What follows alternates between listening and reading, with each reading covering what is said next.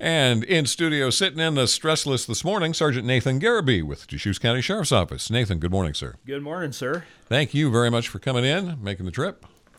Um, the the weather has got to be our, our lead story here this morning with all the uh, the wind, the rain, the snow, the uh, disasters yesterday. We had four people died because trees fell on their vehicles while they were traveling down the highway. Yeah, you know the uh, you get into these real extreme weather uh, conditions, and you know really our best advice to folks is if they don't have to travel to to stay home or to stay put. Uh, you know, it's, it's kind of hard to prevent. You don't know if that tree is going to uh, come down on you or your vehicle, or um, and so we really want to encourage people in those conditions to avoid travel unless it's just absolutely necessary. The other thing that does is the fewer people out on the road that are getting in trouble. That that uh, anytime that they do get in trouble, that puts first responders, that forces them out into those extremely hazardous situations, ODOT and other uh, responders, you know, and they're out there working in those conditions. If they don't have to be out of, you know, their cab and with trees coming down, that's always safer for everybody. Has search and rescue been busy lately? You know, search and rescue, we've uh, we've held stable last few, uh, couple years, right around about 100 missions a year, uh, which we're still one of the more active units uh, in the state. I would say, um, you know, kind of related to winter weather.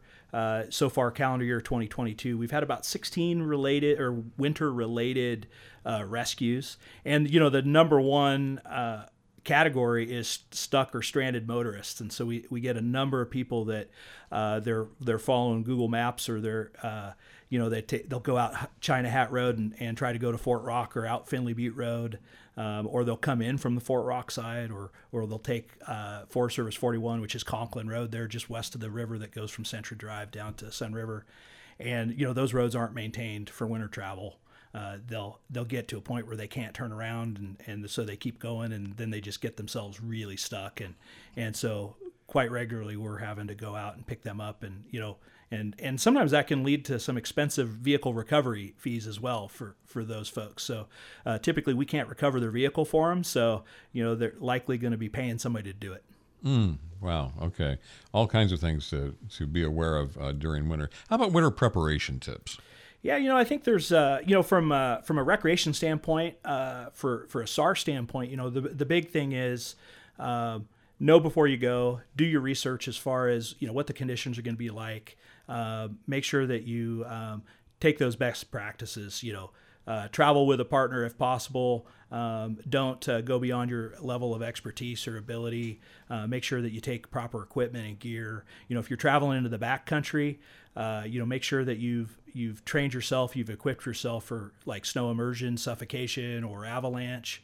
Uh, you know, there's training available uh, through Central Oregon Avalanche and and uh, a number of other providers here, guide services in town can provide you know training uh, related to you know safe backcountry winter travel. So whether that's a you're on a snowmobile or uh, backcountry skis or snowshoes, you know, really kind of uh, take that seriously. Um, you know, the other thing that happens is if you've done that preparation, if you do get yourself in trouble, you do get hurt, you're going to have a much better outcome. You're going to buy us some time to get to you and help get you out safely. So, um, you know, that's really important.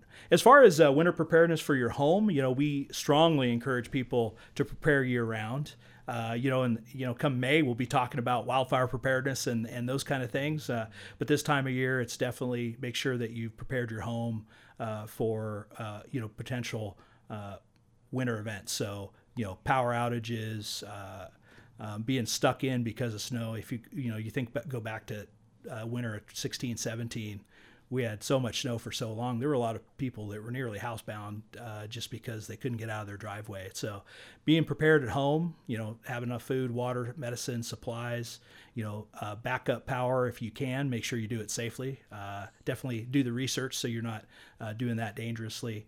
Uh, and and really t- take that seriously because you know our our goal is we want to help you and get to you, but uh, there's limited resources. So the more people that can take care of themselves, the safer that is for everybody. That allows those critical first responder resources to go to those that really need it the most. I uh, am not a, a, big going out in the wintertime kind of person, but there's folks that will just love it, and you think that they're well prepared for it. I'm thinking people like on snowmobiles, right? They, they can go anywhere. Yeah. Unless a tree falls. yeah, a tree falls or their snowmobile breaks down. So, you know, if you're going to be out there, make sure, you know, our rule at the sheriff's office is if you go out on a snowmobile, you don't leave without snowshoes because you might need to hike yourself out. Uh, and, uh, you know, particularly in deep snow, trying to navigate around uh, if without your snowmobile can be pretty challenging if you, you aren't properly equipped. So, um, really you know, if you're going to be out there, you know, at a minimum, you should have a backup set of transportation on a snowmobile. So you should have, you know, snowshoes. Uh, we really encourage people to have a shovel, uh, uh, avalanche beacon, probe, you know, those kind of equipment to protect themselves and their their uh, riding partners. Uh, but if you're, you know, if you're out on uh, backcountry skis, you know, think of having some equipment to re- repair a ski, or if your skins slide off and you can't get them back on, you know, to strap them on so you can keep moving. You know, there's just a lot of, of uh, tricks to the trade that, you know, if you're going to be out there, really do your research, learn from folks that have been doing it a while and, and don't take shortcuts. Don't take shortcuts. All right. Yeah. Uh, the uh, with the uh, holidays around us, I wanted to touch on um, other areas of of uh, enforcement and things that the sheriff's office has to deal with. Bend PD has told us for some time now one of their most often biggest citations that they give more often than any others are DUIs. What do you see from your point of view? Yeah, I, I think that uh, impaired drivers are, um, you know, are a clear hazard to our community members. You know, they not only do they um, potentially, you know, face the uh, the legal uh, consequences of driving while impaired, uh, but you know, just from a safety standpoint, they're putting themselves and, and everybody else on the road uh, at risk.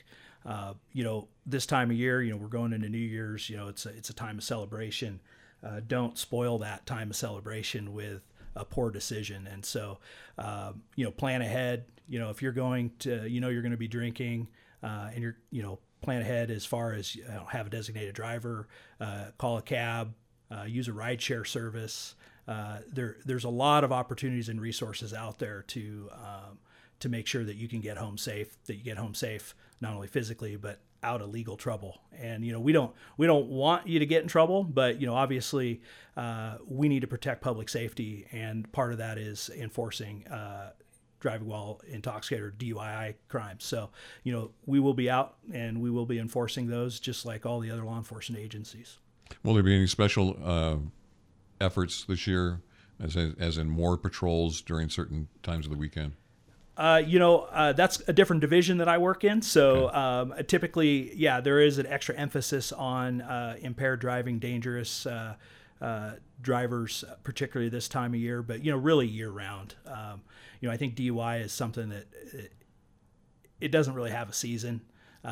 Uh, you know, at least on New Year's, you know, if people know they're going out, they're planning to drink, you know, they can take some precautions ahead of time. So, you know, we really want to have that emphasis year round. Um, it's it's dangerous year round. All right, all right. So as we head on into a New Year's weekend and just just getting started with winter, anything else on your list that you want people to know about?